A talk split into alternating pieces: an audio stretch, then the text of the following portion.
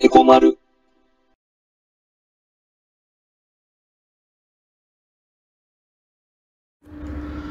えー、まるです。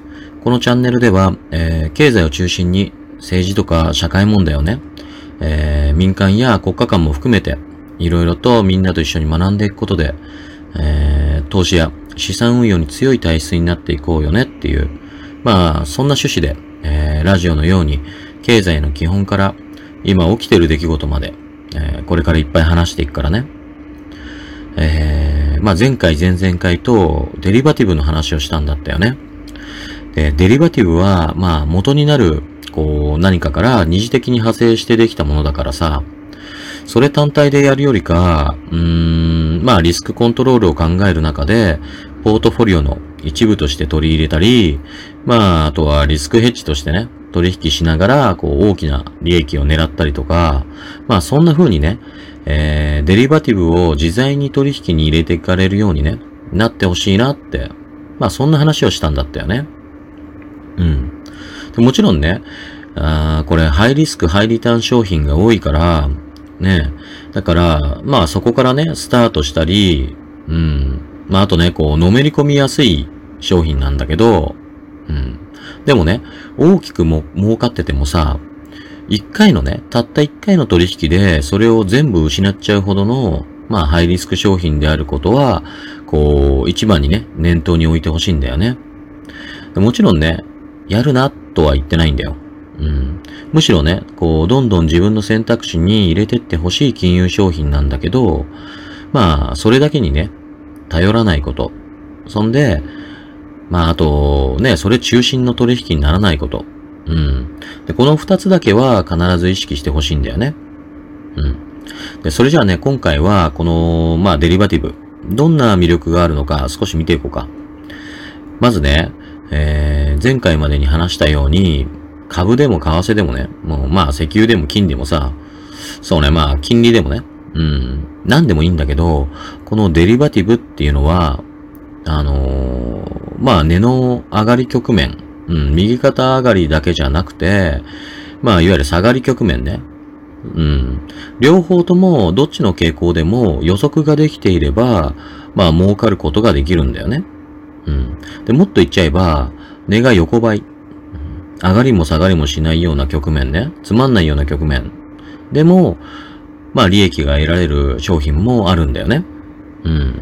だから、まあどのタイミングでもね、取引できるからさ、すごく利便性の高い商品なんだよね。うん。で、もう一つ大きな利益、あの、魅力があるんだけど、それはね、こう、まあ本来さ、取引で必要な金額より、まあ手持ちのね、資金がさ、ね、結構少なくても、まあ取引ができちゃうっていうところね。うん。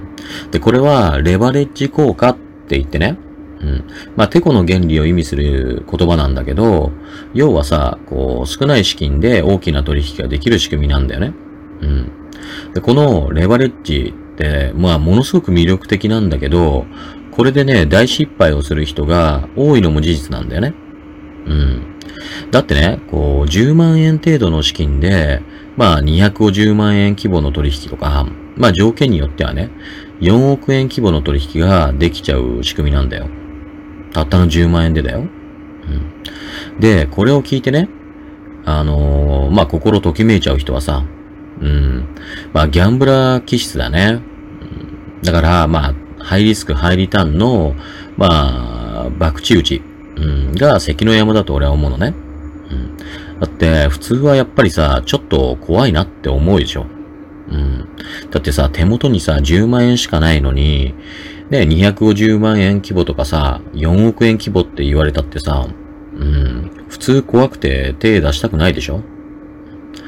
まあだからね、やっぱり十分にこう仕組みを理解して自分にとってね、本当に必要な取引かどうか。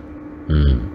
で、やるにしてもタイミングとか取引額とかね、しっかり考えた上で、まあ取り入れるべき取引なんだよね。うん。で、このレバレッジっていうのは、まあ、FX とかさ、先物取引がね、こう、一般の人たちにもさ、これだけ普及して、うん。で、まあ、それに伴ってさ、まあ、ね、そういうのを扱う会社がね、いっぱい誕生したでしょ？うん。で、そしてさ、まあ、なんだかね、うん、とてもさ、こう、魅力的な言葉のようにね、まあ多くの会社がお客を呼び込むための宣伝文句のようにさ、ね、あの、レバレッジっていう言葉を、まあ、使うようになっちゃったからさ、あんまりこう、知識のないプレイヤーまでもがさ、ね、レバレッジどれぐらい聞かせられるの？とか、うん、まあそんなね、まあ、軽口をね、言うような、うん、市場になっちゃったよね、日本は。うん。で、これはね、あまりいいことじゃないなって、俺個人的には思うんだよね。うん。で、このね、レバレッジは自己資本、利益率を高めることができるって言って、ね、それをずっと追求してる人もいるほど奥深いものなんだよね。うん。まあもちろんさ、考えの一つとしてね、まあ仮に100万円規模の取引をするとして、まあ100万円をさ、現金で持っていて、こう取引することとね、まあ10万円しか持ってなくて、ね、それでレバレッジ10倍効かせて取引することと、うん、まあ1万円持っててさ、レバレッジ100倍効かせてね、取引することと、まあ結果ね、うん、予測がさ、的中した場合は、こうみんながね、儲かるんだからさ、特に問題し、問題視しなくていいしね。まあ予測がこう外れてね、逆に行っちゃった場合、うん。まあ100万円準備した人はさ、まあ100万円分の損失を出した時点でおしまいでしょ？取引が。で、10万円準備した人は10万円分の損失を出した時点でおしまい。で、1万円準備した人は1万円の損失を出した時点でおしまいっていう。まあ、ごく当たり前のことだけど、うん。そう考えるとね、まあ、その、こう、それぞれのリミットで、取引をさ、強制的にね、おしまいにしちゃう仕組み。もしくは、改めてね、追加の資金を準備してもらう仕組み。うん。まあ、ロスカットとかね、お衣装、うん、お衣装古金ね。とか、そういうふうに言うんだけど、こういう仕組みがしっかりしていれば、まあ、いわゆる扱ってるね、会社側の損失はないんだからさ、うん。まあ、そういうふうに考えるとだよ。そもそも100万円持ってる人も、10万円の人もね、1万円の人も、みんな投資家っていう点では同じでしょ？っていう、まあそういう考えだよね。うん。まあレバレッジを使ってるのはね。だから、レバレッジ効かせられますとかさ、25倍までいけますなんていうね。うん。まあ日本では最大が25倍って言われてて、まあ海外ではね、本当まあ4000倍って言われてるけども、そういうものもあるっていうかね、ところもあるっていうね。まあそんなようなね、あのー、甘い言葉でさ、多くのお客さん、まあお客っていうか投資家ね、投資家を自分の会社を通して取引するように誘い込む。まあさ、営業方法としてはね、間違ったことをしてるわけじゃないよね。うん。でもね、証券会社として、まあ、証券会社としてとか、証券会社だったりさ、うん、まあ、FX 会社だったりね。まあ、そういう会社の人たちは、まあ別にさ、お客さんがね、まあ儲かろうが大損しようがさ、ね、ぶっちゃけ知ったこっちゃないわけだからさ。うん。で、一昔前まではね、まあディーラーと取引してた面が強かったから、ね、まあそのディーラーとしてもさ、ね、ディーラーが所属してる会社としても、失敗がさ、続けばね、信頼が落ちちゃって、まあお客を失っちゃうっていう、まあそういうね、緊張感を持ってたからさ、うん。だから客が儲けようがね、損しようが関係ないっていうわけにはいかなかったんだけど、今はさ、もう、いわゆるね、お客はさ、投資家であって、ね、で、自分がさ、トレーダーであってディーラーであるわけだから、ね、まあ、ほぼ100%自己責任の状態なんだよね。だからさ、まあ、魅力的なね、誘い文句に、こう、釣られることなく、自分でね、しっかり判断していかないとダメなんだよね。うん。あ、最後にね、これ、ディーラーと、まあ、トレーダーの違いってわかる？うん。これね、もう今ではほぼ同じように使っちゃってる人が多いと思うんだけど、実は明確な違いがあってね。トレーダーは自分の意思で取引をしないし、自己資金を使うこともないんだけど、ディーラーは自分の意思で、まあ自己資金も使って取引をするんだよね。うん。まあ自己資金っていうのは会社の資金であったりね。でちょっとややこしいね。まあ、トレーダーはね、お客さんからオーダーがあれば、まあそのままオーダー通りに取引をする感じね。で、ディーラーはお客さんからオーダーがあったら、ね、今取引するタイミングかどうか、うん、今後どうなるか。まあそういうのをね、予測分析してね、それで自分がさ、うん、まあ自分がっていうか会社がね、得するやり方をお客さんのオーダーを含めた形で組み立てて、まあ取引をするんだよね。うん。でもっと言えば、こうトレーダーはね、お客さんからもらう手数料だけが儲けだけど、ディーラーは、まあ手数料とキャピタルゲインを儲けと考えてるんだよね。うん。だいぶ違うでしょ？トレーダーとディーラー。うん。で、今日はね、もうちょっと時間が来ちゃったから、うん、ここまでね。で、もう少し引き続きデリバティブの話をしていきたいなと思うよ。それじゃあまた次回ね。おやすみ。エコ丸。えー、後半は前半のような経済全般の基礎的な話じゃなくて、今起きてる出来事についてとか、まあ、今話したいことをトピックとしてこれからいっぱい話していくから、えー、まだまだ眠くない人は聞いてくれたら嬉しいな。えー、今回は前回の続きをね、まあもう少ししようかなって思うんだけどね。まあ続きっていうよりかは、こう、まあ補足っていうかね。うん。まあそんな感じでやっていこうかね。まずね、うんまあ前回、こう、新興国から、えー、マネーが消えたっていうかさ、まあ、引き上げられたっていう話をしたよね。で、まあ過去をね、振り返るとね、新興国からもうマネーがさ、こう引き上げられるような、うん、まあ今回みたいなね、状況は、まあ以前にもあるんだよね。うん。と、まあ1997年、えー、98年かな、えっと、まあいわゆるアジア通貨危機の時ね。で、あの時もそうだし、まあもちろんさ、2008年のね、リーマンショックの時もそうだよね。うん。やっぱりね、今回と同じような状況になって、要はね、新興国から、こう、マネーがね、引き上げられて、その結果、もちろんだけどさ、株価とか通貨は、こう、ね、大幅に下落したよね。うん。まあ、でもね、今回が、こう、以前に起きた同じ現象とね、ちょっと違うのは、まあ、天然資源の価格。うん、まあ、特にさ、原油ね。まあ、この辺がさ、こう、時を同じくして、まあ、暴落しちゃったってことがあったんだよね。今回はね。うん。で、これね、まあ、どういうことかっていうとね、まあ、新興国から、こう、マネーが引き上げられて、株価とかさ、通貨がね、まあ、下落したっていうだけじゃなくてね、まあ、例えばロシアとかね、うん、あと、インドネシアとか、あとは、そうね、ブラジルとかさ、まあ、オーストラリアなんかもね、そうだよね。要はさ、天然資源の、まあ、輸出国だよね。で、そのあたりも、こう、巻き込まれちゃったっていうかさ、まあ、一緒に落ちてっちゃったんだよね。うん。でさ、まあね、これがさ、まあコロナとね、関係があったのか、ね、まあなかったのかっていうのは別としてね。うん。そこをやる？うん。まあ価格、まあ原油価格のさ、こう、急落がね、引き金になったって感じで、アメリカも日本もこう株価が暴落したっていうのはね、タイミング的にそうだからね。うーん。まあだからこれ、まああの時の原油の急落ね。うん、じゃあこれ話そうか。うん。じゃあまずね、こう、結論言っちゃうとね、まあもちろん、こう、コロナの影響は全くないよとは言えないんだけどね。まあ実のところ、まあなるべくしてなったっていうかね、まあ落ちるべくして落ちたっていうか、まあ実際にはそういうことだったんだよね。うん。で、過去にもね、うん、まあ例えば近いところで言えば、そうだね、2015年とか6年。うん。まあその頃にも、原油をこうはじめとするね、天然資源の価格の下落があってね。うん。で、その時も、まあ、今回と同じようにね、あのー、まあ、いわゆる天然資源の輸出国では、あのー、まあ、いわゆる景気後退の局面にね、陥ってたんだよね。うん。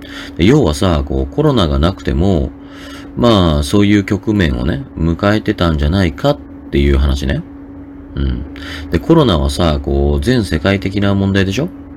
だから、もちろんね、全く関係がないわけじゃないし、ね、まあ原油価格がさ、落ちる、まあ引き金にはね、十分なくらいのダメージはあったんだと思うんだよね。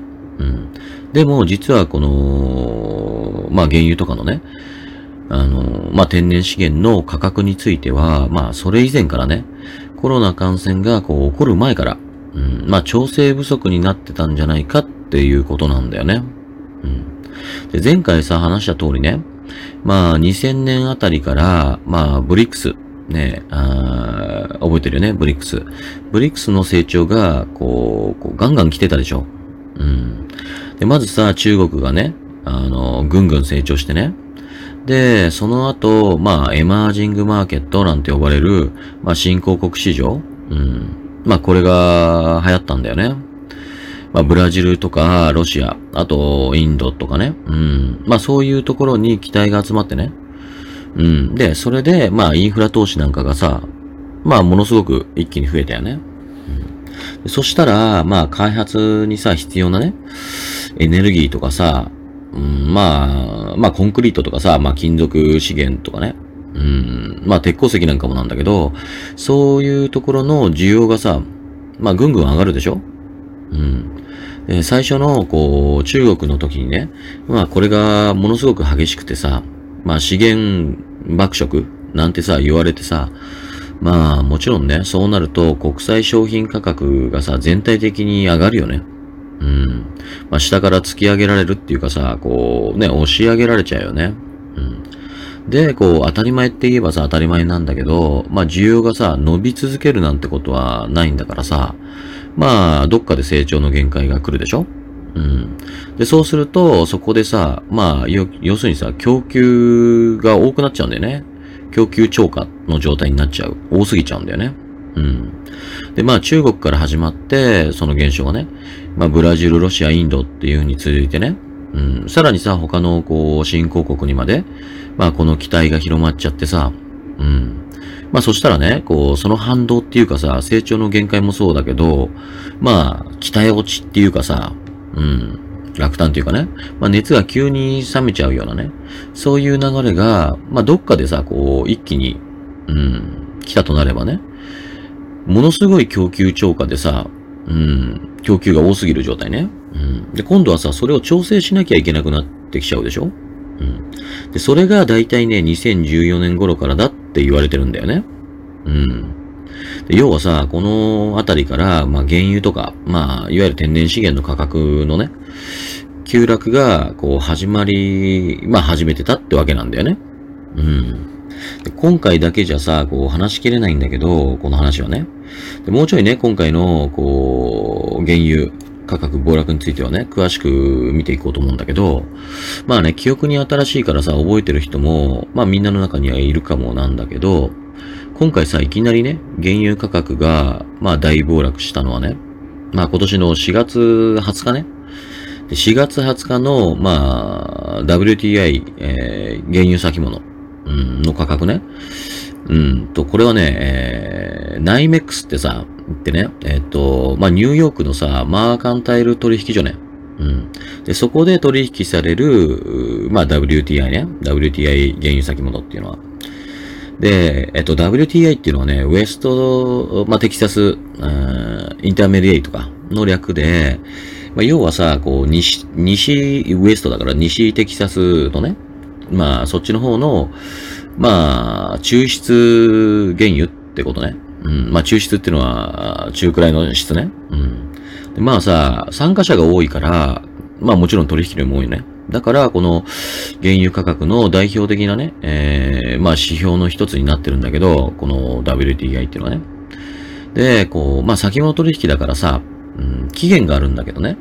まあ、このね、えー、5月ものの価格が、まあ、要はさ、価格がね、マイナスになっちゃったっていうことが、まあ今回起きた原油価格の暴落ね。これ4月20日の WTI 原油先物の価格ね。うん。で、最終価格はね、1バレル、えー、マイナスね、37.63ドルだったかな。うん。これね、一月くらい、あ、一月っていうか、あ、1月か。1月くらいには、えー、65ドルくらいだったんだからね。うん。それがさ、ね、暴落どころじゃなくて、マイナス、だからね、マイナスの37.63ドルだからね。うん。まあ一応ね、翌日には、プラスの、まあ10ドル、普通の、まあ10ドル台だよね。前半にまで戻ってるんだよね、これ。うん。まあそれでもね、1日だけでもさ、インパクトでかいでしょ？うんそれでね、こう市場は、まあ市場っていうかさ、世界中の人々ね、まあこれはやばいんじゃないかって言ってね、まあコロナの真っ只中はもちろんだけどさ、まあ収束後もね、もうこう、需要と供給のさ、バランスっていうか、もう関係がね、まあ、全てめちゃくちゃになるんじゃないかっていう不安感がさ、まあ、ものすごく高まっちゃって、それで株価大暴落につながっちゃったんだよね。うん。まあ、ちょっと話の途中だけど、今日はここまでね。で、次回、まだまだこの続きをやっていこうと思うんだ。じゃあ、また次回ね。おやすみ。エコマル